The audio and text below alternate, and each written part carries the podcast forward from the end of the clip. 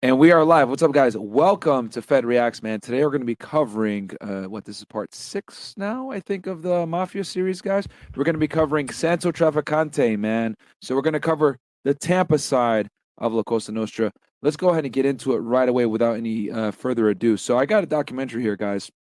They're going to watch. Shout out to Angie. She's the one that actually found this for me. Um, and it's right here. And it comes from uh, this it comes from this uh this documentary called Mobsters. Okay, and we're going to cover this guy. Anything you want to um cover, Angie, when it comes to this situation? Because I know you had done some research prior. About this, no, Yeah, not the- much really, but Trafficantes. I mean, it's it's pretty deep. Uh, all about uh, all I I can say about this is that there is not enough content about this family on YouTube, not even in, on Rumble, which is kind of shitty. I mean, and when I when I what I mean by like there is not enough is that not enough for me at least because like I like to dive deep into like what I'm researching. So yeah, I, I didn't find like pretty much like very good documentaries about this family. You know why? Because this guy had intel links. Pretty well, yeah, He probably. with- yeah, exactly. Like yeah, that's a, another big reason too why they're not gonna. yeah, the video that I liked the most was the one that we watched about the CIA and and Yes. Lu- Luca Luciano and this guy. Lucky Luciano and Trafficante. And Trafficante Yeah, and this- was involved because of Fidel Castro and that link with Cuba, which we're going to talk about uh, as well, guys. But we're going to go into way more detail on this with uh, Ryan Dawson because, All right. yeah, um, I didn't tell you we're going to come uh, do it with uh, Ryan Dawson. No, you didn't tell me. Okay, yes, we're going to do it Ryan Dawson. Uh, which, if you guys don't know, Fresh and Fit? uh, well, we had, well, we're going to bring up for Fresh and Fit for 9 11 Okay. uh, to finish the 9 11 series. And then for the Mafia, we're going to bring them on Fed Reacts. oh, by the way, people were saying that there is a video of of of Fed Reacts that got that they took it out. One of the 9/11 ones. Yes, it was the Osama video. Yeah, I already know. it Yeah, out. it's lame, dude. I'm so pissed off about that. Th- And that was a good one too. That was uh, how the SEAL team took him down. yeah. Yeah, Do you know why? Because I pulled 60 minutes footage from it. 60 minutes was being super lame. So keep that in the Uh, in our I in the see. back our back pocket. Next time we do 60, 60 minutes, minutes. we have to be careful. Okay, yeah. A and E. Stop at more. 60 minutes. Yeah, you have to just stop at Order. more. Yeah. So that's really what it comes down to. Uh, but yeah, guys. Uh, and I apologize, guys, if we're a little bit tired. Uh, this is our third podcast of the day. Uh, if you guys aren't aware, I'm filming this on it's Thursday morning now, six in the morning. Uh, we roasted Apple and Peach earlier. then we went ahead and did an awesome podcast with Zherka and Sneako. And yeah, man, at the end of the day, guys, you know, some of you guys, you know, this is the Fed React side of the things, but just to give y'all a quick little summary, they talk shit first. We merely responded. The guys made 20 plus videos on us, guys. And if you include all of our friends that they talk shit about, Andrew, Rollo, Donovan, MLD, fucking all the other guys in the RP space, they've just been talking shit for years, guys. So I said, you know what?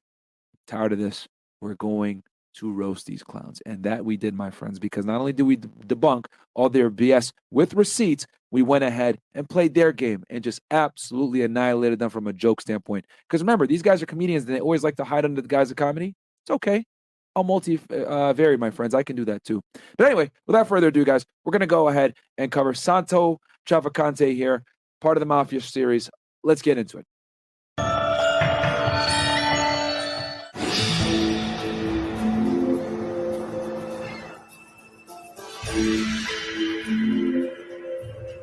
April 18th, 1955. Local resident Charlie Wall stumbled through the streets of downtown Tampa, ducking in and out of local bars. To look at him, Wall seemed like a typical bum. But the 73 year old mobster had run a criminal empire in Tampa, controlling the area's illegal gambling rackets and corrupting local politicians. Charlie Wall was one of the first real underworld kingpins in Tampa. In fact, he was called the Dean of the Underworld. But Santo Trafficante Jr. and his father, Santo Sr., had taken Wall's territory by force. Wall bitterly resented the Trafficantes and wanted them dead. For the rest of the night, he ran his mouth all over town about his hatred for the family. And there were people that said he was simply bad mouthing Trafficante quite frequently. Two days later, Charlie Wall's wife returned home from vacation. Whatever welcome she expected, a much different one greeted her. She found her husband in a pool of blood, brutally murdered, wearing only a nightshirt. He was found with his throat cut and he had his head bashed in with a billy club. Santo Jr. had sent And guys, with the mafia, it's all about sending messages and letting people know, hey, you fuck around and find out. a deadly message. No one crosses the Trafficante family.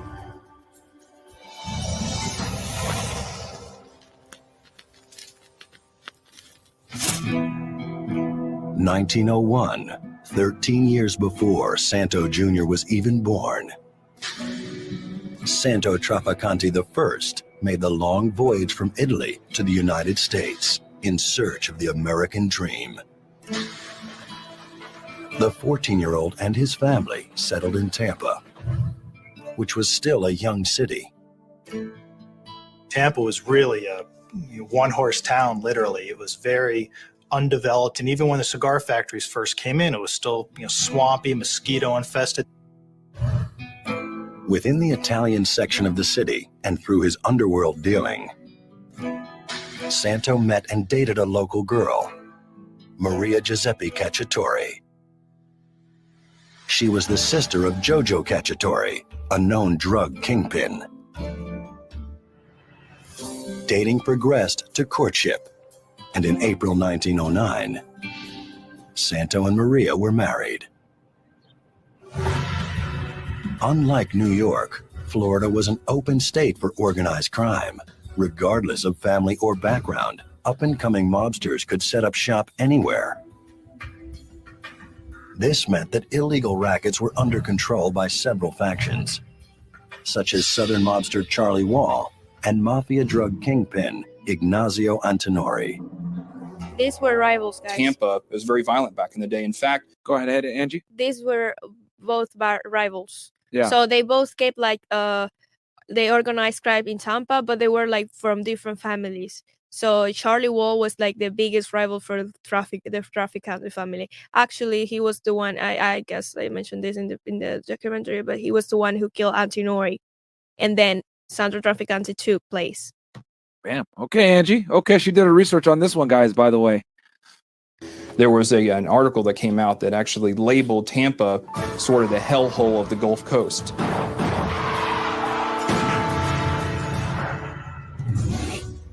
Santo was intrigued by the underworld and started running his own small scale version of the illegal Spanish lottery called Bolita. Yeah, bolita. You had 100 balls, they were numbered 1 to 100. People would bet on what ball would be chosen. They would get them in a sack and shake them up a little bit and choose a ball, and that would be the winning number.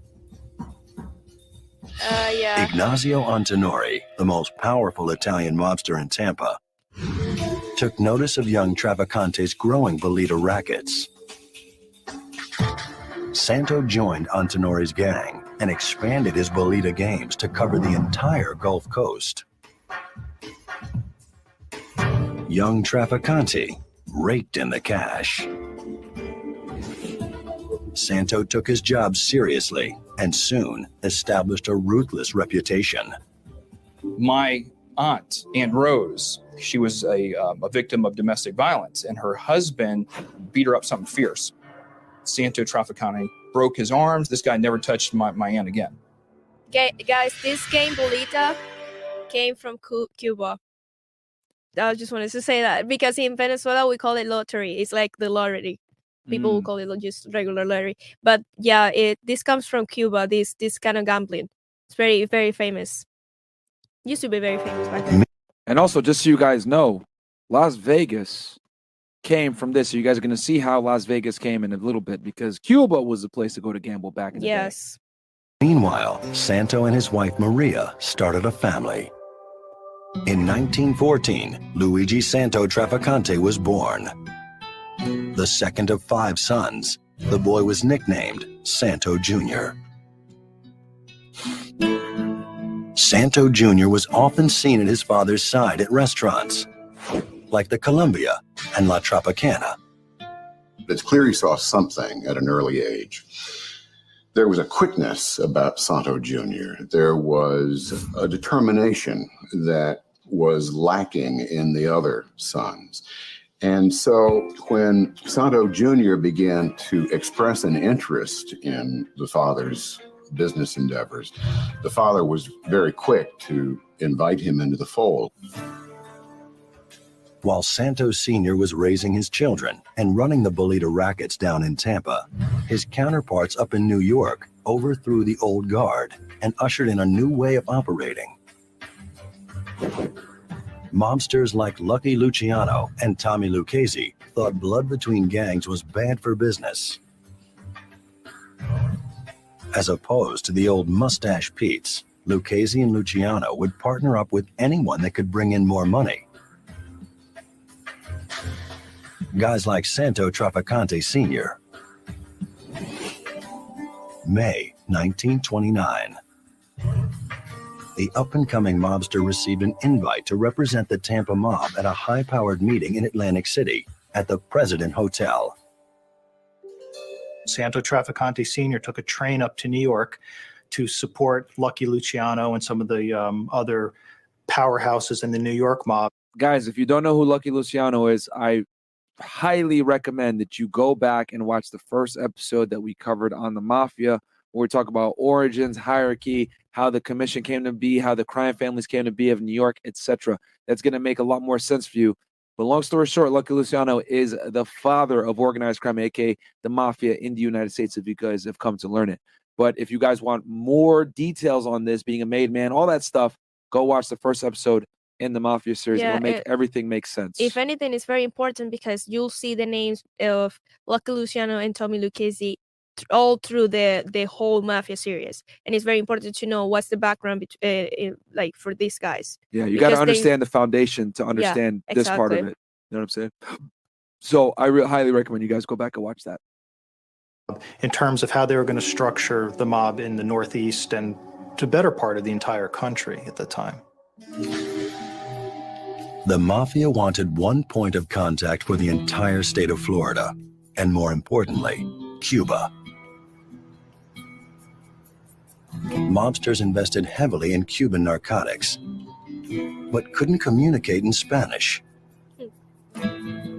Santo Trafficante Sr. Uh, Angie, isn't Italian fairly similar to Spanish?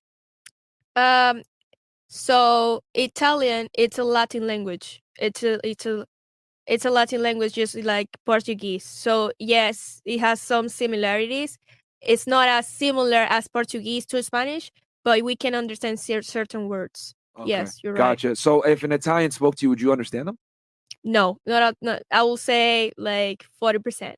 Okay. It all right. depends on the words. I will like understand the context of what he will say, or uh, like the person will say, but I know the whole thing. It's Gotcha. very difficult. Yeah, Okay. it's it's more easier. It's easier with Portuguese though. Ah, okay. I will understand like eighty percent of a Portuguese. the bill. He was born in Italy, but spent much of his childhood in Florida. Even though Italian was his first language, he quickly learned English. And unlike the New York gangsters, he was fluent in Spanish. Most of the guys from New York were barely speaking English at that time, you know, and And also, you guys got to remember in Florida, you know, there was a fairly strong Hispanic culture. I mean, there's still a strong Hispanic culture here, but it wasn't the same as New York. So uh, he was able to adapt and pick up another language in Florida, which put him in a very, uh, how do I say this, pivotal position to be able to make some moves for the mafia. actually, uh, the the influence of Florida with the Spanish is because of the Cubans. Yes. And you see a lot yes. of, of white in this in this like because of this mafia though because of cubans you know cuba is like really near uh florida yeah, very and close. like it seems like for centuries like centuries right decades. yeah el angie Yeah, uh okay. decades Stupid. uh cubans have been like you know migrating have been migrating to florida that's why there has there is like a high influence of cubans in here in florida still to this day there are millions of cubans here yeah, they're all over Miami. I'll tell you all that. yeah none of Angie's one of them. No them could speak No. kidding. She hates their Spanish. i Spanish, so don't Trafficante like had this little bit of an edge there. Trafficante was practically a native. And to New York bosses, Santo was the perfect go between. Santo was gaining influence, but he still had to deal with his main opposition in Tampa mobster Charlie Wall. Charlie Wall was just a real bad character, but because his family was tied into a lot of the power elite in Tampa at the time, as he rose through the criminal ranks, he still maintained a lot of those contacts with the judges, the politicians, the police. Wall watched Santo carefully, but didn't consider him a threat. The gangster was more concerned with Trafficante's boss, Ignazio Antinori. In 1930, while tension built between Wall and Antinori, 15 year old Santo Jr. dropped out of high school. His father told him that he's not going to learn anything more than high school. He can learn more hanging out with his father and going to New York, attending the meetings, being part of the Bolita rackets, and and obviously getting to know these figures in this underworld. And from there, it was just a it was a straight, straight shot up. He was very smart. He was determined. He was ambitious, and he did not take no for an answer easily. As part of his training, his father sent him on long trips to New York. The elder Trafficante was close to several leaders in the New York Mafia and wanted his son to learn firsthand how they operated. Keep in mind, guys, all the Italian immigrants came to the United States in the early 1900s, and that was their base of operations. So this was really the only big family operating out of Florida. So you obviously had to come back and kind of pay homage and deal with the, the, the main boss out of New York. Yeah. Uh, I just want to say something though. Yeah, go ahead. Uh Charlie Wall back then, like in the like early fifties, early fifties, forties, he was the leader in like the the crime organizations of gambling and prostitution. And between these two um these two like I don't know how to say this, but maybe yeah, like these two factions of like crime families, they were there was like a huge competition overtaking this uh, business, you know, like gambling and shit because Santo Trafficante wanted to take over like everything because this was like the I don't know how to say this, Maria, but like uh I don't know how to say this, but like the biggest what's the word though, man? I don't know the word. Say it in Spanish for the Spanish speakers out there. Uh Yes, I don't know how to explain it though. Um, this was like the Angie. biggest. Yeah, I'll be right now. I'm Langy. I don't have. I don't have my. Hang on. Forget about it. Just, just keep playing. I'll say later. Stupid. Fair enough. Forget about it. Yeah. Sr. had another reason for sending his son to New York. Tampa was at war. Two rival gangs, headed by Charlie If you think of it, let me know. Wall Yeah, yeah, yeah. and I get it. Ignazio I mean- Antinori, fought for control of Florida's gambling rackets. There you are. That's what I was trying to say. Fought for control of the gambling rackets. Yes, they wanted to take control over this huge. I don't know the fucking word, but it's Gambling Yeah, it's, rackets. no. How do you say gambling in Spanish? gambling, apostar, apuestas. Okay. You should just said it in Spanish. So Sr. stayed clear of the conflict, hoping to gain power simply by surviving the bloody feud. When the smoke cleared, Ignazio Antinori was dead. Charlie Wall had lost most of his crew, and Santo Trafficante was stronger than ever. Ultimately, uh, Charlie Wall got pushed out. I mean, he could not compete with the Trafficantes. Santo Sr. was poised to take control of Wall's territory. But the government was gunning for him. The new boss of Tampa was in trouble. Keep in mind, guys, this is pre RICO, though.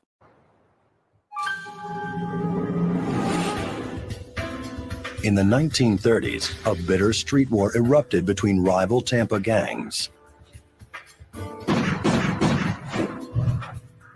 In a period later called the Era of Blood, mobsters Ignazio Antinori and Charlie Wall traded hits for 10 long years. Until gunmen finally killed Antinori with a sawed off shotgun.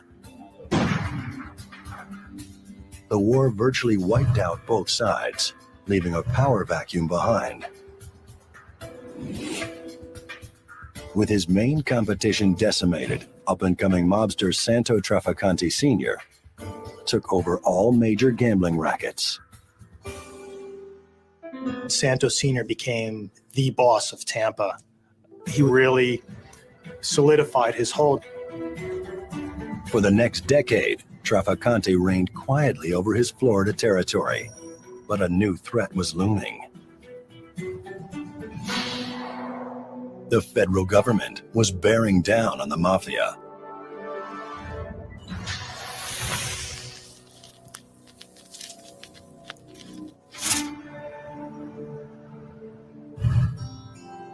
In 1950, Tennessee Senator Estes Kefauver took aim at organized crime in America. The tremendous importance of organized crime, uh, it's even greater than we thought it was. As part of his Senate inquiry, And just so you guys know, back then, they, they we're just coming off the prohibition era. The mafia had made millions upon millions of dollars. If we were to equate it to the, today's dollars, guys, it would be billions. Okay. So there was a huge organized crime problem back then. And keep in mind, they didn't have the technology or the sophisticated police skill set and technology that they have nowadays. So organized crime was running rampant, guys. Query Kefauver crossed the country, investigating the mob through televised hearings. Senator Estes Kefauver was an ambitious young liberal senator from Tennessee. And like many politicians, he decided liberal by standards in the 1930s. Not today, guys. Not today. He'd be considered a staunch Republican nowadays. It's amazing how the left has considerably changed over the decades, but being conservative, eh, not too much. A guy that was liberal 10 years ago, someone like maybe like a Tim Cass would be labeled a leftist, nowadays is considered a Republican. That goes to tell you guys how much changes in just 10 years. that he was going to make a name for himself by looking into organized crime. In December, Kefauver's tour stopped in Tampa and issued a flurry of subpoenas to members of the criminal underworld. The main goal of the Kefauver hearings was basically to target corruption in Tampa. And Tampa is actually one of the highlights because this is the first time that America got to see these mobsters on TV. The committee then turned its attention to the Trafficantes. They estimated the family took in more than $15 million a year in illegal gambling alone. The Tennessee senator subpoenaed both Santos Sr. and Jr. to testify before the committee. Kefauver then ratcheted up the pressure Just so you guys know, $15 million in 1930 is the equivalent to $272,481,000 Wow. uh, pretty much a year. So these guys were making over a quarter of a billion dollars a year, allegedly, according to the government. Further by calling one of Trafficante's oldest rivals, 71 year old Charlie Wall. Kefauver And real quick, just to let you guys know, this was huge back then because remember, what does omertà mean? Code of silence, not talk about our stuff. The mafia isn't even supposed to exist at this point. In the 1930s, guys, the United States still didn't really know what the mafia was. They kind of knew about these dudes that somewhat supplied alcohol and killed each other and were spoke Italian, but they didn't know how deep it was. They didn't know that it was a very sophisticated and organized criminal organization. So they're trying to bring these guys in to testify to get more information because they did not have the same information that they ended up getting decades later. Guys, keep in mind, this is 1930. This is 55 years before mafia members are finally indicted under RICO statutes thanks to thanks to Rudy Giuliani, okay, in New York City. Uh, just to just FYI for you guys, there were 27 families throughout America between the the 19s the yeah the, the the early 1900s like i have them all here. Bam, it's a whole fucking list. Holy. Only Actually, you know put, it, put it to the screen real quick, and maybe someone might want to pause it and read through it. Bam. Uh, Uh, well- move it back a bit. There you go, guys. Her handwriting sucks, but English is a second language. There Uh, we go. What? My handwriting is nice. yeah, yes. you remember I didn't put like the five families of New York, but I put like the five families of New York. You know, there is five, but there were more in New Oh, York. okay. You didn't put Bonanno and all that, which we covered all five of them, by the way, Exactly, guys. ex- If you because guys there were- are wondering. Those were the like the main ones, but Yeah. the, you know they are like also like very important ones, like the the Philly one, the uh, the one in Pennsylvania. This one is Tampa. You have you Speaking of have- which, Angie, should we should we cover the Philly mob as well? They've been I think so because they've been asking for it too. And the All right. mafia cops. Yeah, All you guys, I have a like a new list. I've been updating the list of requests. for all you guys asking you for, the. Philly mob, you guys got it. Angie put y'all on. So Yeah. So don't Yeah, make fun of her English too much because I was honestly gonna call it after I brought Ryan Dawson in and covered how uh Lucky Luciano, this guy Trafficante, etc., were involved with intelligence Yep. But since you guys have requested the Philly mob and she's been seeing you guys requesting it, we'll extend the Mafia series another week. Next week we'll do the Philly mob. Then we'll bring in Ryan Dawson and talk about uh intelligence agencies and their uh working with uh La Cosa Nostra. And we're gonna keep like making like cases of uh, like serial killers. I want to do Charles Manson. Mario wants to do Mario, Mario wants to do uh Jack the Ripper. Um, yeah, I think we'll give y'all Jack the Ripper first, and then we'll hit because Charles Manson. They've That's going to be extensive. but they've been asking for Charles Manson for ages. Yeah, they have, they have, but Charles Manson is going to take some time and serious research. Charles Manson is one of my favorite ones. So yeah, because because Jack, Jack, the thing is with with Jack and the alien Ripper. awareness. Yeah, we got that's fine. She we could cover that one easy, but yeah, uh, uh, Charles Manson is going to take time right. because I mean, look at Son of Sam. We Yeah. literally spent all day yeah, on Son of Sam, researching. uh, uh, researching Son of Sam because the, the, when once you get into cults, guys, it's deep. starts to get weird. It's deep. Yes. Yeah. And then on top of that, right, we got guys saying there was no cult. This is bullshit. Oh, all this other stuff, right? Which is fine, but you actually you have to go there and acknowledge it as well. We had some people saying, "Oh, you didn't, you didn't, you know, report it correctly," blah blah blah. It is what it is. I mean, you can't dispute eyewitnesses coming up with different that eyewitnesses that independently don't know each other saying like, "Yo, this was the shooter. This was the shooter," and all Mm. the sketches are vastly Yeah. different. Yeah, Like- I I, I want to go through real quick and this is this like uh short list of requests because I have I have updated it and and these are like recent cases that you guys been requesting. This these are like uh, like the old cases you guys been requesting, but like the most requested ones too. Uh, I got West Memphis 3 Remember that case I told you about the the three guys, the three little kids that that got killed in Memphis.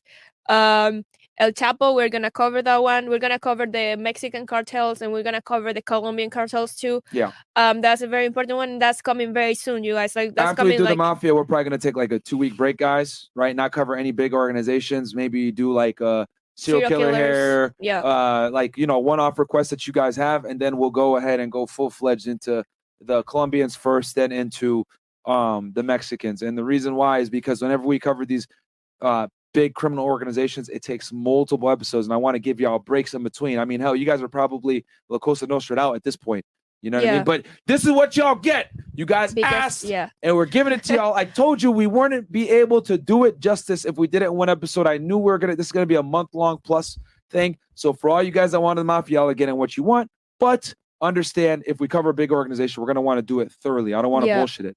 Yeah, uh, yeah. So we're gonna also, of course, we're gonna cover like the serial killers. Uh, main ones. Ed Kemper is a big one. I've been wanting to do that one like for a while now. Alien awareness. Uh, I got here Robert Hansen. Um, We could give them Jack the Ripper this Sunday, is what I'm thinking. Because the thing with Jack the Ripper, guys, is like they never caught him. It's a fairly clear cut case. He only killed like four or five people. He didn't kill Yeah. that many people. yeah, The reason why people remember him is because number one, it's unsolved. Number two, the the the violence, the carnage of how he killed these women, and you know he was kind of like a folk a folklore individual in you know British uh, history. So we'll cover him because that's going to kind of be simple. There's not much out there. They never caught the fucking guy. yeah. Um, I still think the Zodiac killer is cooler, cooler in my opinion. If we're going to talk about unsolved It serial killers, is. It I is think the Zodiac cool. killer is way Yeah. cooler. But um, which go go watch that one. That was actually one of my favorite ones, guys. But yeah, we got y'all. Don't worry. We're gonna cover the big criminal organizations. I know you guys keep asking, keep asking, keep asking, but we eventually give you guys what you want. Hell, Yeah. y'all asked for the DC Sniper Forever, and we did a fucking bang up job on that one. Yeah. So the the Disney sniper case was Hell, the Son of Sam one was fucking lit. Like, Yeah. yo, and and guys, that one took. A, I am never gonna cram research ever again. One day, like that, the Son of Yeah. Sam one, I crammed it for a day. Literally, was just focusing, focusing, focusing, watching hours and hours of content, figuring out what was good, what wasn't bad, etc. What y'all would be entertained by, what you guys wouldn't, while simultaneously making sure that we don't get hit with copyright, playing just a little bit, giving commentary, mhm. getting uh Kim. that was very chronological it, hard, it was a little bit hard for me because Marion had like all these tabs and I was like here kind of like directing the Oh, that's whole true. thing so yeah I, I saw you guys complaining a little bit about that on the comments but it's She'll get better. Uh, uh, yeah I hope so but yeah I mean it was like a lot of work it was like a lot of work and it was a lot of research too Yeah, Um, because yeah. uh, uh, see, I love documentaries like this because they're fairly straightforward. We could just react to this, but whenever we got like a really big case like that, or like we have to cover certain things, we have to chop it up, put it in a certain way where it makes chronological sense while also making factual sense and it's entertaining. So we're balancing a bunch of things. And guys, there's a bunch of people that y'all requested that we went and extensively did research on, and we just were like, not right now. That this is we got to find another way to cover this because this documentary sucks. This case isn't exciting enough. We're literally we're always like concerned with giving y'all entertainment as well. We understand that it's about education, but we want to give you guys entertainment in the same process. Yeah. Uh. Well, real quick. Um. So yeah, Charles Manson. They fill him up. You had you guys been requesting a lot. I told Maren this earlier. You guys been requesting the Michael Jackson '93 and 05 cases. Yeah, I keep seeing that in the comments. Yeah. Yeah, we They've gotta- been requesting that. that. Chris Dorner, Aaron Hernandez. Um. The reason why, eh, eh, for some of you guys that keep asking about Michael Jackson, I will cover it, but that, bro, you, you want to talk about eh, that's going to be controversial. I was. I was. half the audience is going to be mad as hell. The other half is going to be like Mike's innocent. Like it's, yeah, bro. I mean, I was in fifth grade, graduating fifth grade when Michael Jackson died, and I remember that I cried because I really like his music and I really wanted to meet him. I don't I'm- care what nobody says. I mean, Michael Jackson is a legend. People could talk shit all they want, What? like blah blah blah. Like, bro, the man transcended countries, border uh, like borders, etc. And here's the other thing too that y'all got to remember: he was famous like that before social Yes. media. Yes. That like. I don't think you guys remember what life was like, but for some of y'all that are older, absolutely. But for you young guys, you could have become famous unless you were an actual star. You Yeah. understand? You had to have Hollywood backing. You had to have a record deal. You had to have major um like big components behind you to push you. This idea of being a, an influencer or a celeb through social media on your own terms, that wasn't a thing back then. So for you to blow up, you actually had to be talented. You actually had to be a somebody. And then on top of that, if you were famous back then, it was fame for fucking real. Not Yeah. nowadays. No, and also you gotta remember that Michael Jackson was the first one in doing like like a bunch of stuff, like uh, from singing patterns, like from dancing stuff. Like uh, there is a lot of all these musicians nowadays. Like there is a lot of copycats for him. Like I love Bruno Mars. Bruno Mars is like a, one of the biggest one uh copycat of Michael Jackson. oh yeah, Uh, everybody, uh, uh, yo, any R and B artist, Brown. Chris Brown, like, the I- Weeknd, like yeah, the, but they give their flowers though. They do say that Mike inspired me. They do say Of that. course, but like they all came from him. Yeah. You know, like Michael Jackson was like the father. And here's the other thing too. Like, just to Who put things in perspective for you guys, like people always say Drake is famous, famous. You, Let me- yeah, I let- know. Michael Jackson, 10x that. That was Michael Jackson's fame. Yeah. Dude used to go to foreign third world countries and they knew who he was. Yeah. Drake can't Yeah. go Who was to before the middle him? of nowhere and people will know who he is. the before him, yeah, that's true. Before him, I will say Elvis Presley. But even then, even then, like Michael Jackson was like, I think I think Jackson surpassed Presley in, in fame personally. Yeah, but be, re- remember that Presley was like way older though. Oh yeah, yeah, yeah of before, course, of course, of before course. like a whole yeah, he was a whole other yeah, he was a whole other thing. But I, I I would say if you had to put like level of fame, I would say like not not even quite. close. Like You, eh, you think so? I don't think anybody really comes as close to Jackson. I love Michael Jackson too. I'm not like gonna like being honest, like like if you Yeah. really think about like how did we end up fucking talking about this? Look, the point I'm trying to make, guys, is uh, before we digress here. Since it's 90s, yeah, babies like yeah, like Jackson, his level of fame Like, bro, he would make someone like like Rihanna's considered famous, Drake is considered famous, like Beyonce. These are considered like international superstars. Joke compared to Mike, You know, there are Joke. plenty. There are. and plenty, they have social media on their side. you know, Marian, there If Michael Jackson lived in today's era, how we have social That's- media, That's what I was supposed to say. Like, there's there's plenty of comp- conspiracy theories that the, he- alive still, that he got killed, something happened to him, something made it's uh, something happened to him. Like, there Oh, are nah, so many dead. conspiracy theories. Like, I will break them down in one day, in one case. but he's hundred percent dead. Me and you both know that. Yeah, of course, Yeah, of course he is. 100% Like, it, there is no way he will get get through. even- Favorite favorite favorite Michael Jackson song? Shoot, dude, I'm I'm basic. Thriller, right there and then. the song or the It full came out- album? It came out song. Okay. It came out when I like the year I was born. You Mm. can see like how old I am now. But like that's my Wait, favorite. Thriller came out in the eighties.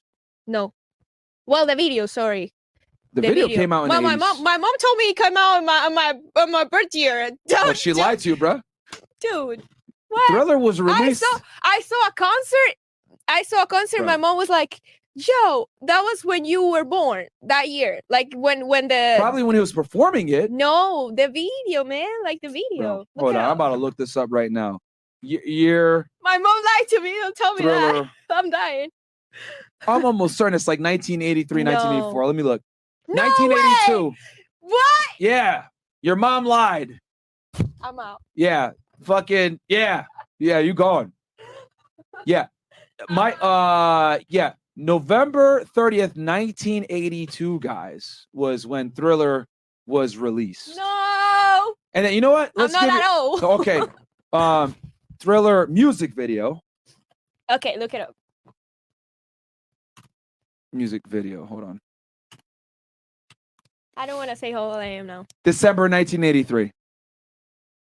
Yeah, your mom lied to you, bro. She, She said. She said that. you would be old as hell if you came out if you were born when this shit came out.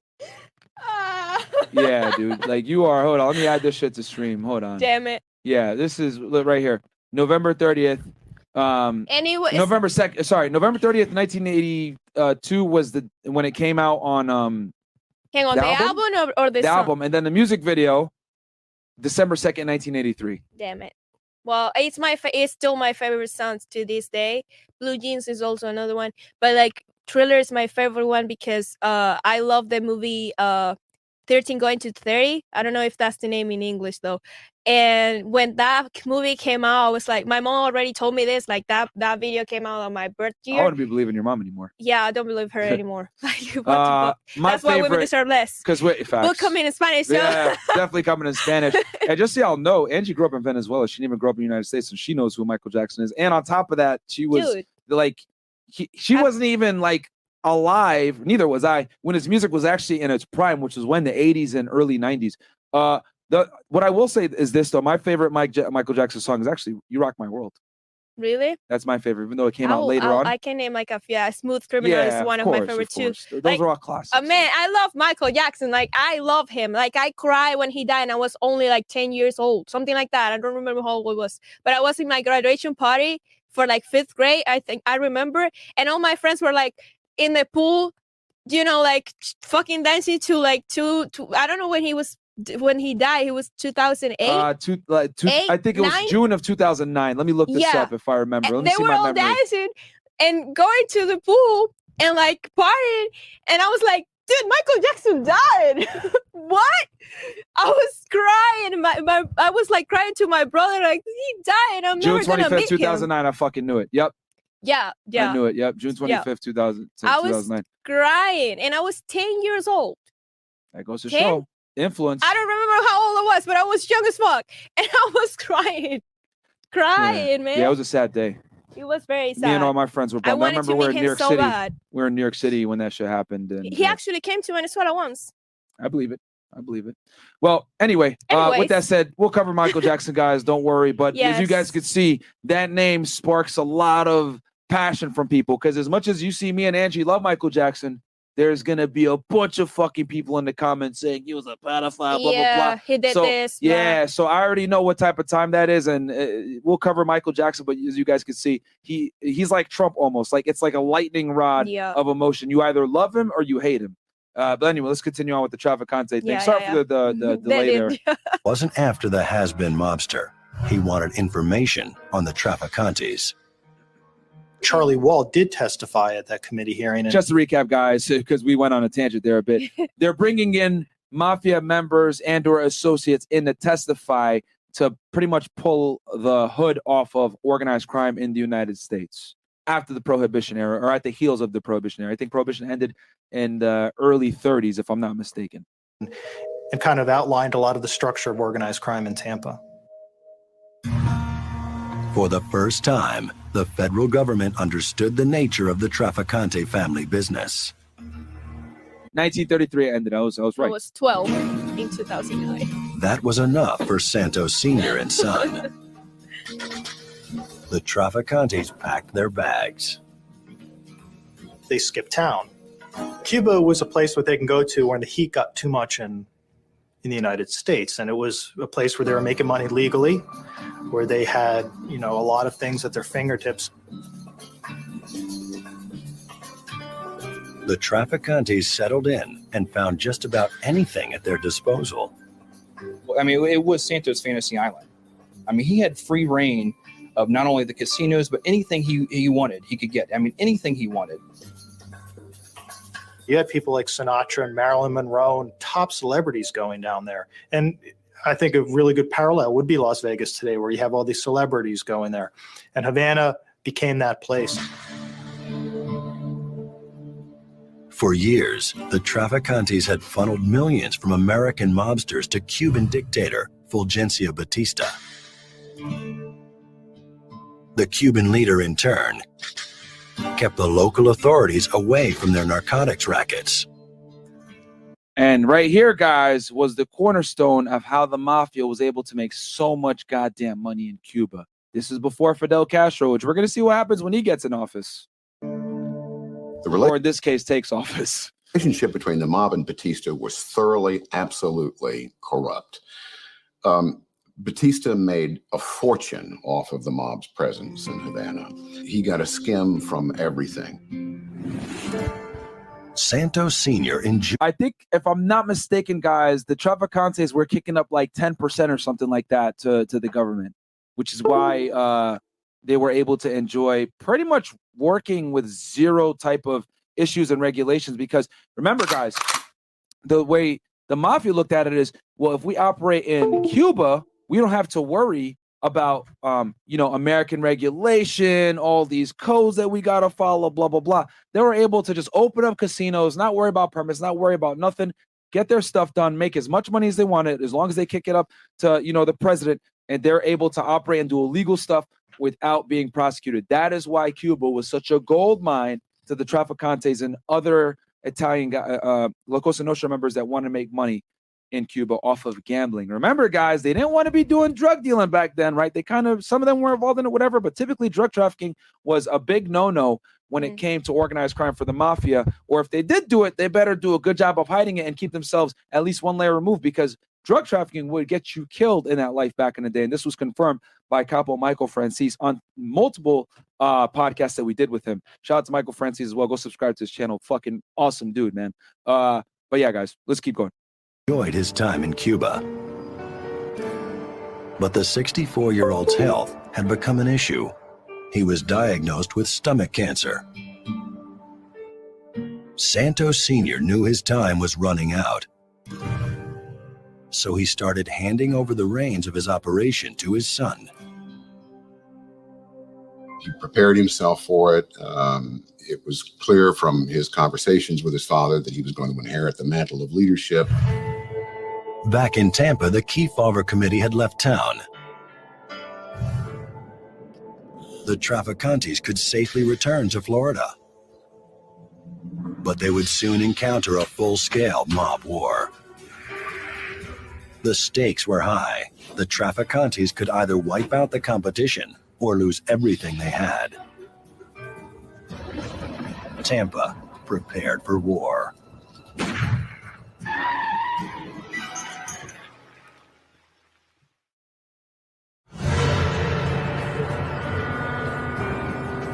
In 1950, Tampa mobsters Santo Trafficante Sr. and his son had an opportunity to consolidate their rule over crime in the state. One of their competitors, mobster Red Italiano, had his own gambling rackets, but left town during the Kefauver hearings and never came back. While Red was gone, his gang would answer to his inexperienced right hand man, Jimmy Lumia. The Trafficantes thought they could take advantage of Lumia's weak leadership and seize the gang's bolita rackets. The Trafficantes never had a lot of members, so they never really had the strength to exert their influence completely over South Florida. Although a lot of gangsters that did business in South Florida would either pay tribute or ask permission or go into business with the Trafficantes. So they still had their fingers in the pie, but they didn't per se control Miami and South Florida. It was time for Santo Jr. to act and take out his rivals once and for all.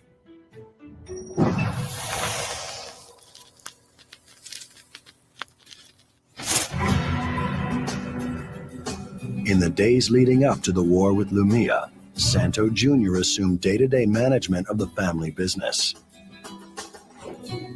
The young man carried himself with an air of calm dignity. He hardly looked like a gangster.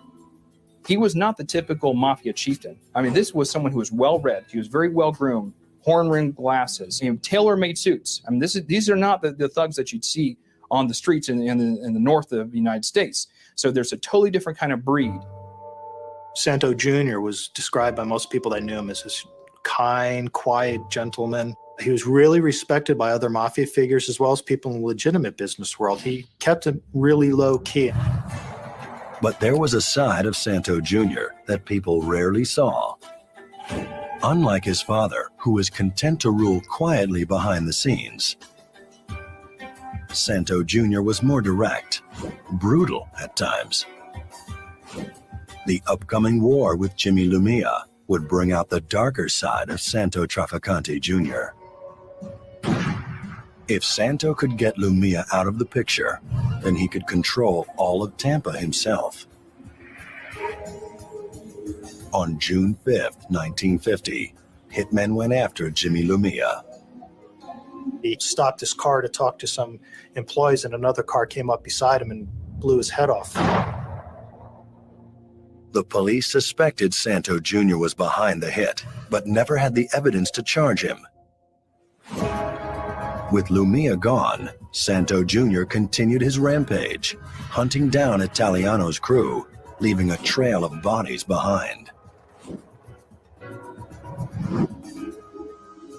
He was eliminating the family's competition one by one, and the police couldn't hang a charge on anyone. That was the thing with the with these families, though. They will never catch the boss because they will.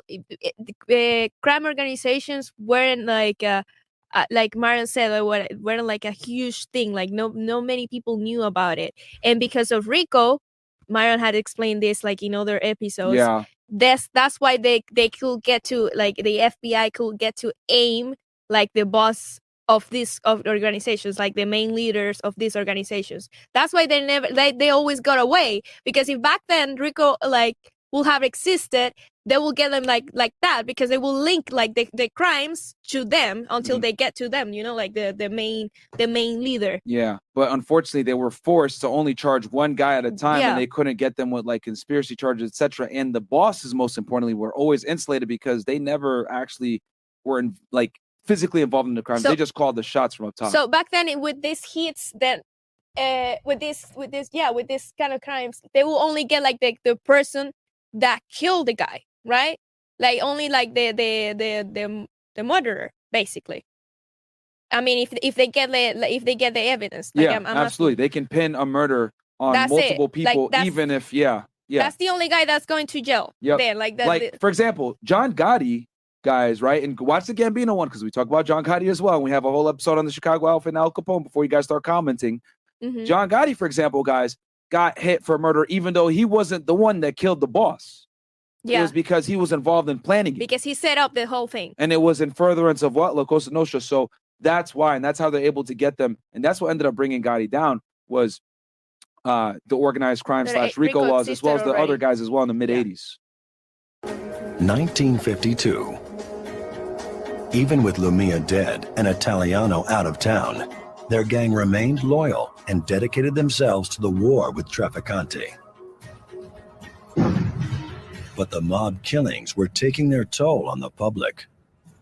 There's a lot more of a public outcry for the police to do something. So you see more of a concentrated effort to solve some of these murders, but none of them were ever conclusively solved. Still, the violence continued. January 3rd, 1953. At 7:25, one of Santos' drivers picked him up after dinner at a relative's house. The mobster's sedan pulled away, but another car was racing toward him.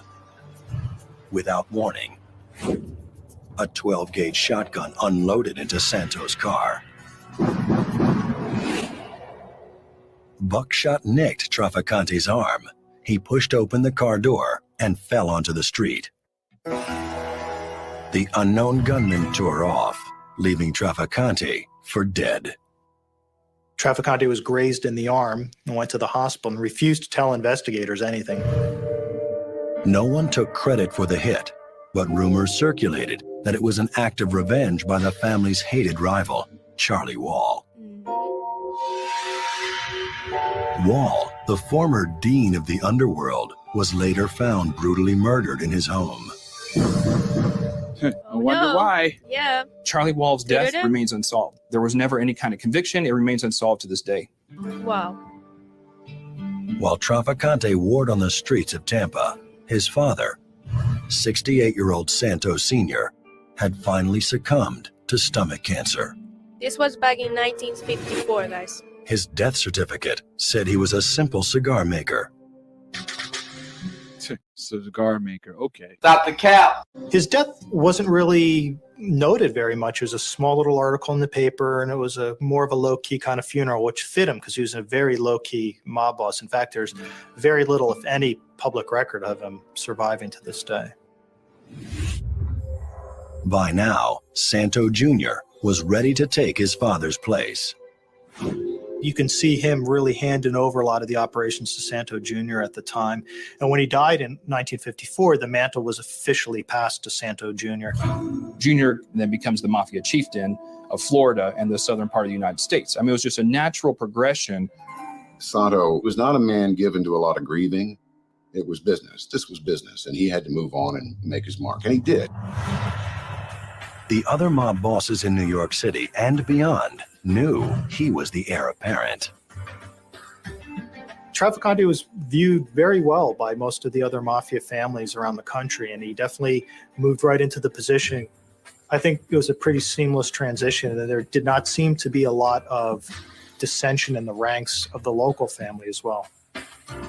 Santo Trafficante Jr. had assumed his father's role. He was the boss of Tampa's criminal underworld.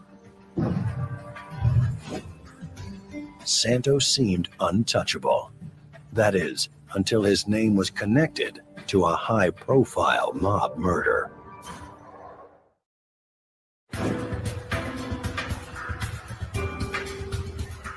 In 1954, Santo Trafficante Sr. had died after a long bout with stomach cancer. His son, Santo Jr., took over as boss at the age of 39. And with the name Trafficante, Santo did not have to advertise.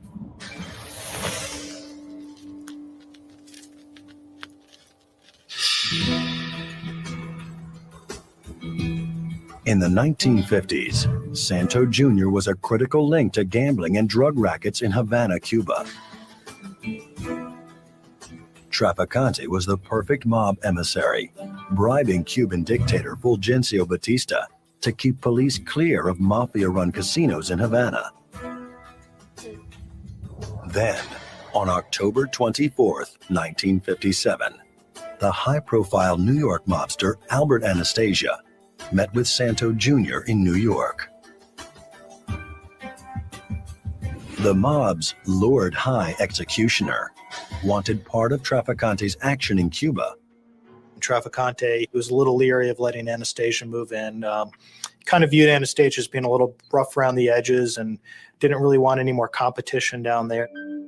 He was trying to muscle his way into Havana, and Santo had a great thing going in Havana. They didn't want to mess that up. The next day, Anastasia like got his Al hair cut at the barber shop in the park. Go ahead. What was that? Angie? This guy was just like Al Capone. He was corrupting all the like the government. Absolutely. That's the cornerstone of La Cosa Nostra. Influence the mayors, the politicians, etc. And yeah, Al Capone had an even stronger grip. He he control. He got a mayor elected. yeah. Like But this guy was controlling the fucking yeah, I mean this guy. I mean yeah, but th- the thing is, is that Chicago's like a, a major city. Let's be honest here. Yeah, Tampa that's is not a major city, right? no, no, no. I'm talking about Cuba. Oh, oh yes, yes, yes, yeah, You yeah, yeah. the They had another country, yeah, but Cuba's corrupt as fuck. Like it's way more Yeah. impressive to get um, you know, politicians in America versus Yeah. Cubans. Like, let's be honest here. No offense, but It's wild though. Park Sheraton Sou- South America has been corrupt for literally decades. Hotel in Midtown Manhattan. The real interesting thing is that Trafficante was staying at the Park Sheraton Hotel in New York under the alias of B. Hill.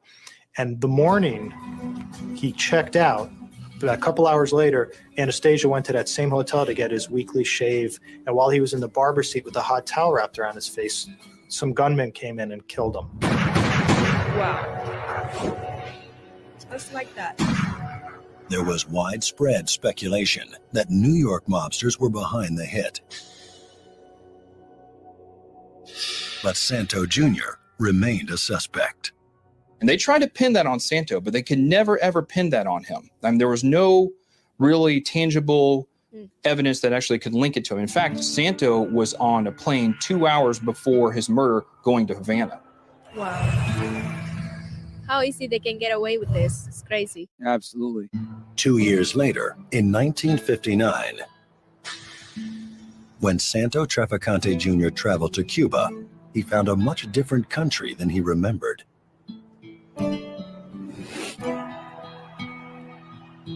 Cuba was in the midst of a revolution. Fidel Castro was poised to seize control from Batista. You guys are going to see a major shift once Fidel comes in. In the period before the, the Cuban Revolution. Did I tell you I went to Cuba in uh, 2010? the country No, I didn't know that. Yeah, I went to Cuba in 2010. That explains why you hate their Spanish so much. It was corrupt. Batista was a dictator and he was being paid off uh, by the mob. And the mob had all of the casinos in Havana and all of the allied services, which would include prostitution.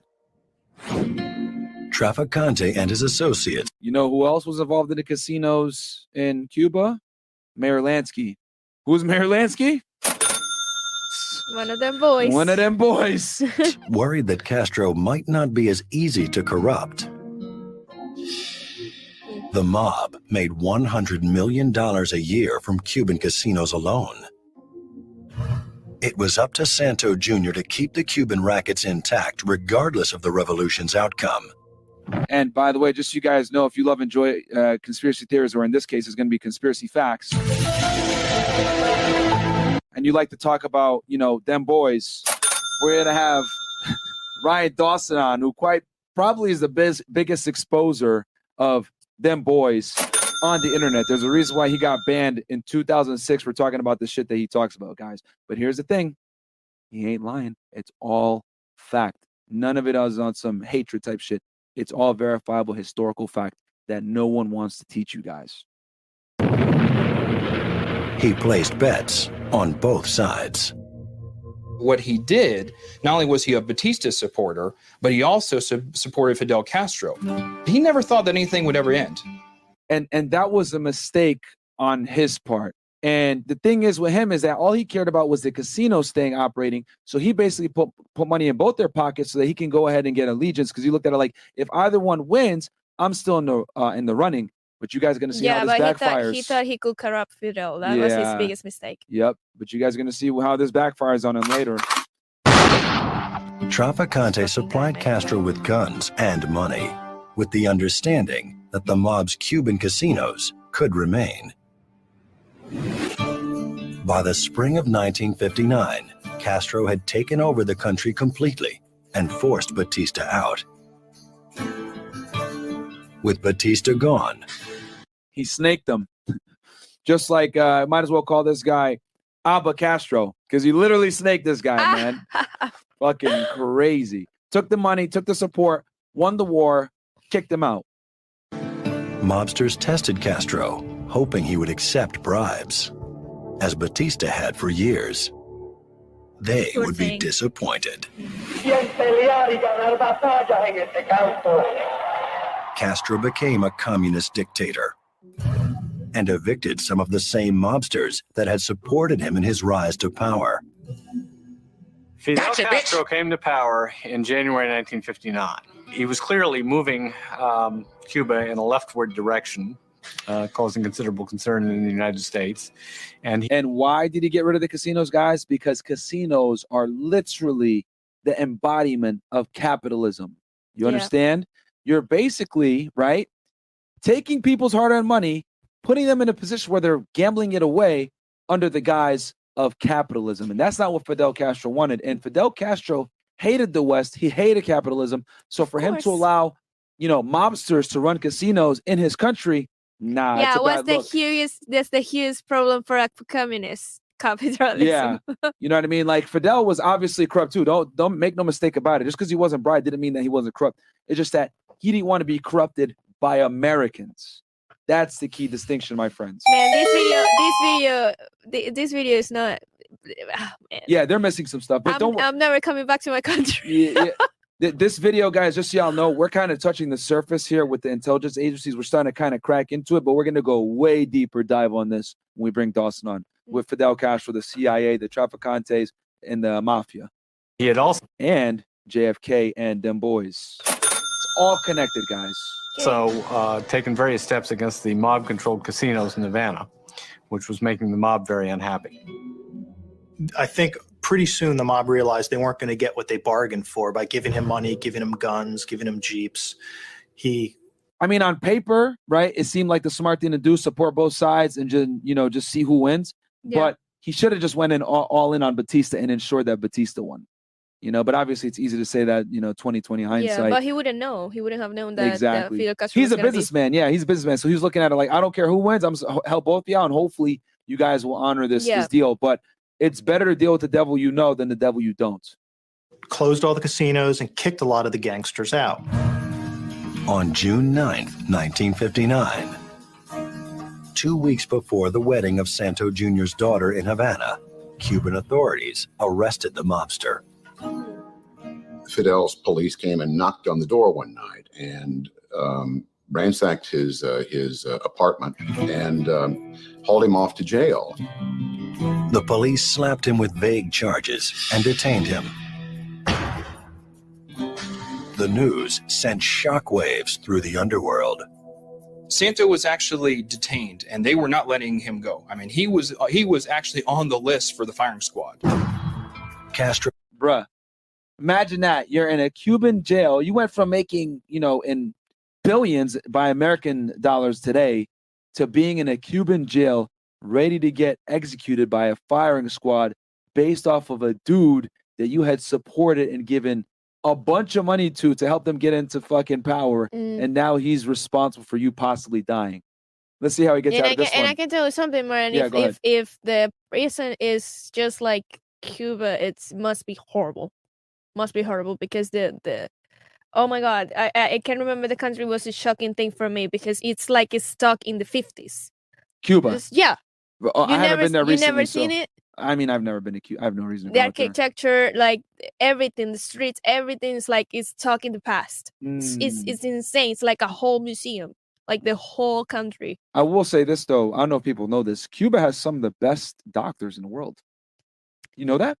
Yes. Like yes. I, I, didn't know that We've that been until criticized by, by saying this in the past with the Ana Montes video because it once then he had like the best uh health um how do you say this like the best health some of the best healthcare in, yes in the world. healthcare that's the Yeah. word So uh and that's something a lot of people don't know, but yeah. like the conditions might not be like the same as it had been like before but it's still like Cuba is known for being like for having like the best healthcare in at least in South America Yeah. So for all their communist boy BS listed did one thing right. They have good health care. You know, I, and I'm not poor country, damn near third world, but d- first world uh, medical um, care.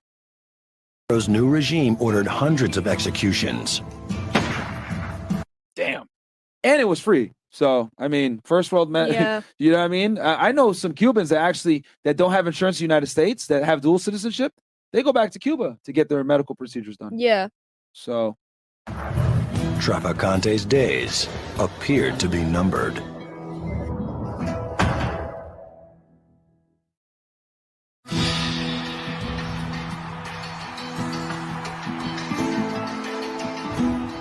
In 1959, Fidel Castro led a revolution against Cuban dictator Fulgencio Batista. They were all Once in power, Castro turned on the same American mobsters that had backed his revolt. Without because Castro hated the United States. warning, he grabbed Santo Trafficante Jr. and threw him in prison.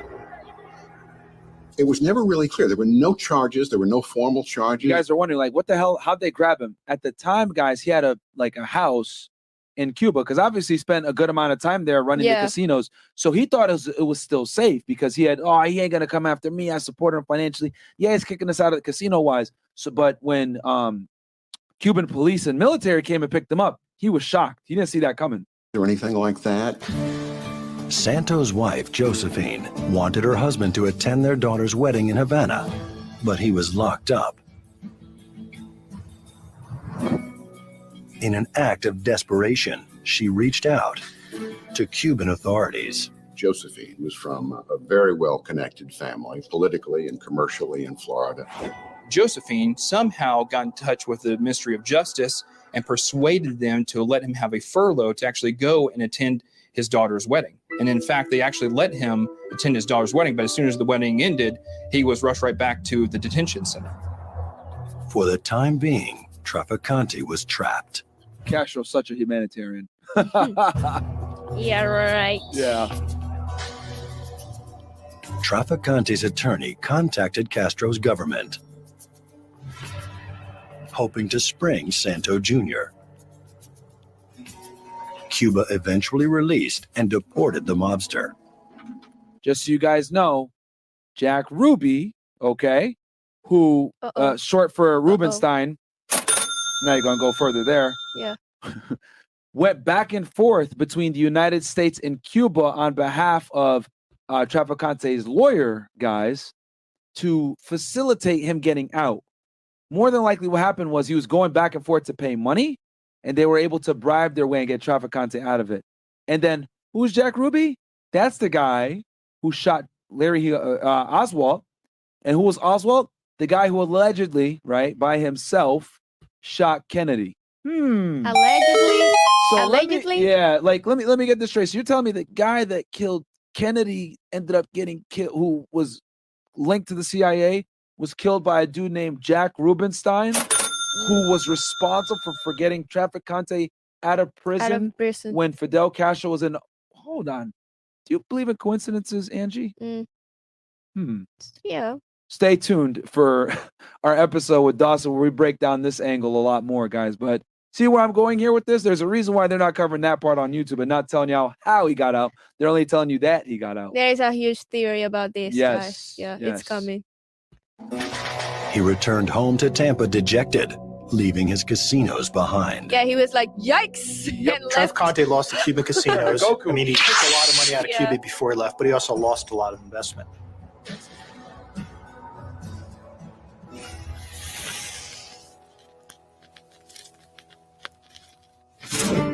Let's see how deep they get in with this as far as targeting uh, Fidel. With the loss of Havana, mobsters needed a new spot to rebuild their gambling empires. They picked Las Vegas, Nevada. Of Nevada. course they And did. there you go, guys. Of course they did. they don't teach all this in history that Fidel Castro was indirectly responsible for the creation and explosion of Las Vegas. Yeah. Fidel got rid of all the casinos in Cuba. All of them. Yep. Out.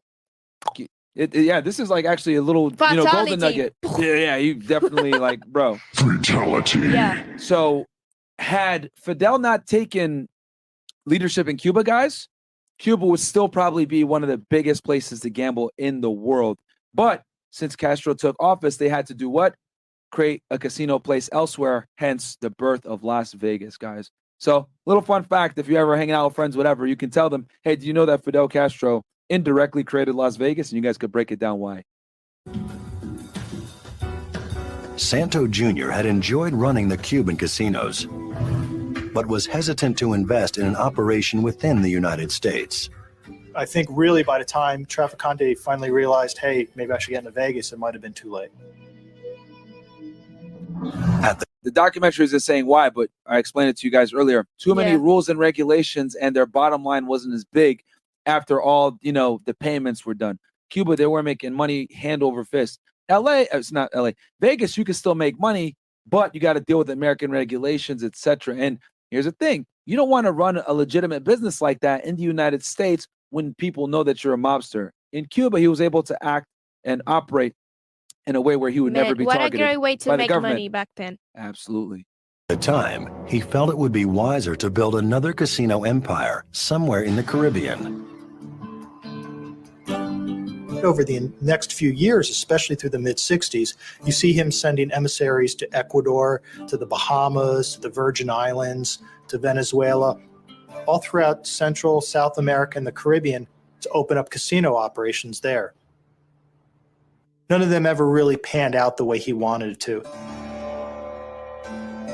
While traffic. They weren't close enough to the United States to be as effective like Cuba. Conte searched for a way Cuba, bro, you guys can realize like if you take a plane from the United States, you could be in Cuba in like 30 minutes, Yeah, maybe less. maybe even less. It's only like what 50, 60 miles from the. I'm, I'm gonna search right now. Yeah. It's literally like Well, actually, right there. a little fun fact. Um, because of Fidel Castro did this to Cuba, he got rid of all the casinos. Um, his bigger copycat, which was like the the like the biggest mistake Venezuela could ever had uh, as a president, uh, Hugo Chavez. My dad's gonna hate me for the saying saying this, and this is this is a little bit too political. But he also did the exact same thing. He got rid of all the casinos in Venezuela. so in the nonstop early- flight is saying one hour 20 the early two thousands. Uh, no, mid two thousands. It says hour it's right 20, hour 11 minutes. Sh- I thought it would be shorter because it's only how many miles is Cuba? An hour and twenty minutes. That's what they're saying, but something's Is off. it here. non-stop? I think so. Yeah, it's non-stop. It says non-stop flight. Yeah, two hours, see- almost two hours. Distance in miles. Hold on one sec, guys. I kind of want to. I kind of want to know how how long it is, like in the in the canopies, the in the thing that the people take to get here by by sea. Do you know? N- Oh, uh, It's like oh, when three people- days. when people like come into the United States illegally and stuff. Yeah, it's like three days, two days. Uh, in like, yeah, yeah, depending like on the boat that they use. 330 miles. This was Miami and Cuba is 330 miles. So not that far, guys. All right, let's get back to it. his casino business. America was entrenched in the Cold War. The CIA considered Castro a threat. Having a communist If you guys want to learn more about Russian intelligence, we did two different episodes on Russian intelligence Robert Hanssen and uh fuck, I forget the guy's name, but he was the highest ranking CIA officer that was giving secrets to the Russians. Go look at, at our national security slash espionage playlist, guys, and we got more on the counterintelligence slash Russian angle if you're interested in that type of stuff. You should do the Russian mafia too. We will. We will definitely. This country 90 miles off the coast of Florida presented a clear and present danger to the United States. CIA because Cuba was a threat. Well, Cuba, the reason why is because Cuba, guys, um, is an ally with Russia. And also, just so y'all know, uh, hey guys, go watch our Ana Montes episode where we break this down. Mhm. Cuba, what they specialize in is stealing an Amer- American secrets and then selling it to our enemies since they're so close. Cuba is actually one of our biggest counterintelligence threats in the world, guys. Cuba, China, um, Russia, Russians. uh, them boys as well, which no one will ever admit that, but the Mossad are fucking ruthless. Uh, but yeah. operative Robert Maheu set up a meeting with Trafficante. He told the Tampa mobster Wait, that he hold up. You telling me a CIA guy met up with Trafficante? Hold on one second. Hmm. Hmm. Wonder why. CIA operative Robert Maheu set up a meeting with Trafficante. He told the Tampa mobster that he wanted him to use his Cuban contacts to assassinate Castro. He was recruited by Bob Maheu to actually deal with the Cubans because he knew the Cubans. Trafficante was inevitably the key figure because he was the one who had lived and worked in Havana and knew all these Cuban political figures who might be able to help. Santo could get in and have someone placed close to Fidel Castro if they actually wanted to commit a hit on him. Trafficante told the CIA that he would go along with the plot, but in reality, the gangster never intended to carry out the hit. The funny thing about this is that Santo saw an opportunity to make money, and he basically told the CIA and all the agents whatever they wanted to hear. In fact, they gave him these secret pills. If you would put in, in Fidel Castro's drink, that somehow it would react and you know it would kill him on the spot or whatever the case may be. Just so y'all know, the CIA tried to kill Fidel Castro hundreds of times. I'm gonna look it up. It's some insane number. Man. Santo flushed those down the toilet. The agency believed that the persons to do the assassination would be the mob, which absolutely demonstrated that they hadn't the slightest idea what the Castro survived over 600 assassination attempts, as well as attempts to end his political career in other ways. Guys, Bruh, I wanna I wanna say 600, something. man. The CIA over 600. That's insane. I want to say something like it, it- even one one of them like had to succeed, and I know you guys were gonna say, ah, you know what? Nobody cares about Venezuelan history, but this is very important. Like it's very it's too linked. Like Cuba and Venezuela is too linked to the story, and even if, if one of those attempts had succeed, like Venezuela wouldn't have been like what is today. I wouldn't be here. I'm just saying Mm. that. I, I, might, I might not go back ever because of saying this, and my dad might hate me forever. Well, she about to get executed. but, wa- They're gonna yeah. give her the firing squad after she gets back. Definitely. Definitely. mob was. They're not hired assassins. You can't go down to Carlos Marcello and I'd like to kill my wife. Here's $10,000 and he takes care of it. The killings that take place in the mob are business killings and nobody's paid. You're expected to do it as part of your, your job. Still, Trafficante played along with the CIA's plan. It was a quick way to make some easy cash. He was just taking money from the agency and, and laughing all the way to the bank. I think they paid him something like a hundred thousand dollars or something like that to do this, Back then, which had isn't even that much money. But remember, he had just lost a bunch of money with the casinos in, in Cuba. no qualms about swindling the U.S. government. Some even believed that he was working with Castro as a double agent.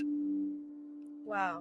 There have been many rumors about him working both sides of the street.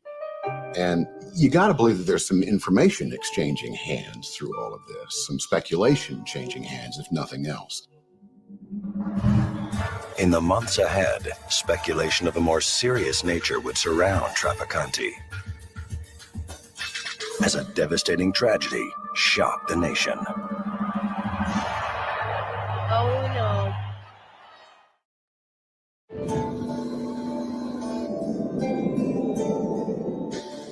November 22nd, 1963. As the sun shone in Dallas, Texas, Up here we go. a lone gunman named Lee Harvey Oswald opened fire and killed 46 year old President John F. Kennedy. And to this day, they still say that there was only one shooter. Tune into the episode that We're we do YouTube- with Ryan we're Dawson. YouTube, Mario. Yeah, We're on I know, I know. Yeah, we're on YouTube. So just tune in when we have Ryan Dawson to talk about this, guys. Almost as soon as the last reports faded from Oswald's rifle, conspiracy theories surrounding the assassination surfaced. One persistent, though never substantiated rumor alleges that Santo Trafficante Jr. was a major player. This theory is rooted in events that began two years earlier.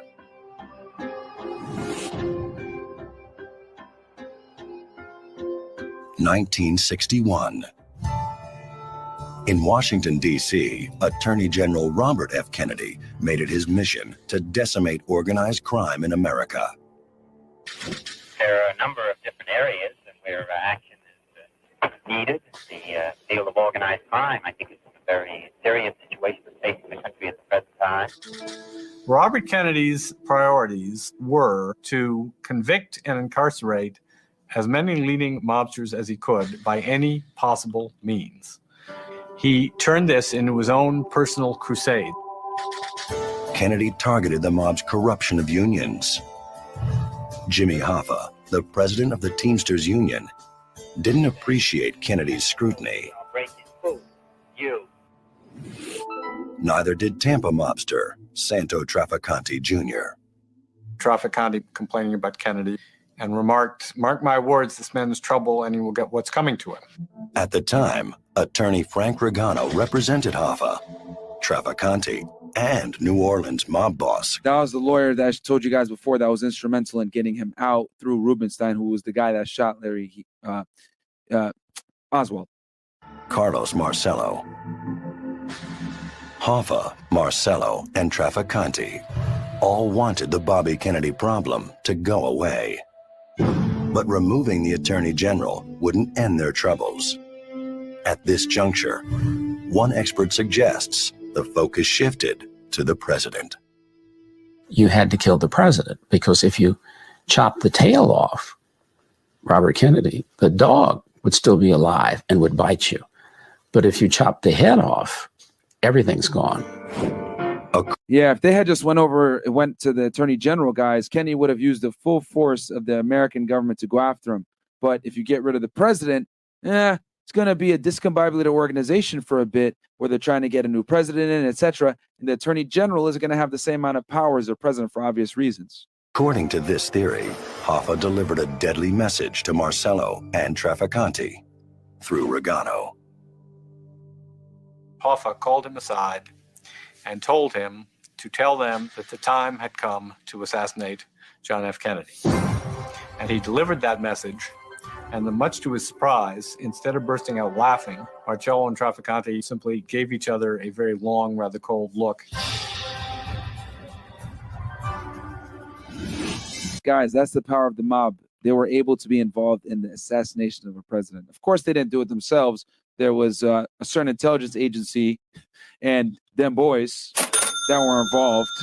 Uh, but you know what time it is. We talked about this actually extensively with uh, Nick Fuentes last night on Sneako Stream. If you guys want to go into the Kennedy assassination, but yeah, crazy shit. We're gonna break this down in more detail with Ryan Dawson in the future.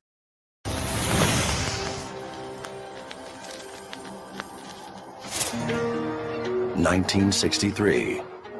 As this theory plays out, Trafficante contacted a man he had met in Havana prison, Loran Hall. Hall, in turn, got in touch with Lee Harvey Oswald, the man who had pulled the trigger in Dallas. Something has happened in the motorcade route. Something, I repeat, has happened in the motorcade route.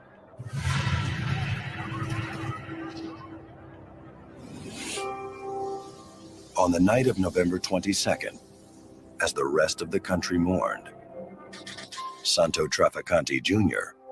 had dinner with Frank Regano in Tampa. The two men raised their glasses and toasted the death of President Kennedy. It was a moment Frank Regano never forgot.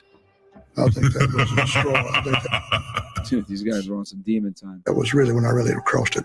When I started in thinking about it, and here I am celebrating the death of the president.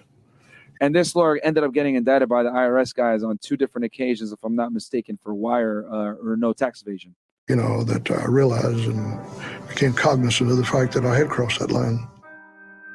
My mom witnessed that. She actually got up and left, and they she couldn't believe what was happening before her eyes. I mean, you have these two people. Everyone in the United States is mourning, and these two people are sitting there toasting the assassination of the president of the United States. That same day, Chris Regano says his father had received a call from his other client, Jimmy Hoffa. all the secretaries, everyone's weeping in my father's office. And apparently, one of the secretaries tells my father, Mr. Hoffa's on the phone. My father goes into his his office, takes the phone call, and Jimmy's on the other end saying, Did you hear the good news? They killed the son of a bitch. Trafficante's old cellmate, Loran Hall, later got a phone call at home from a reporter for the National Enquirer. Hall was apparently drunk and uh, he was very abusive toward the reporter and he was more or less refusing to say anything. And then finally, suddenly, Hall declares, Listen, the only two people left alive who still know anything are me and Santo Trafficante. And as far as I'm concerned, I'm going to stay alive. So I'm not going to say.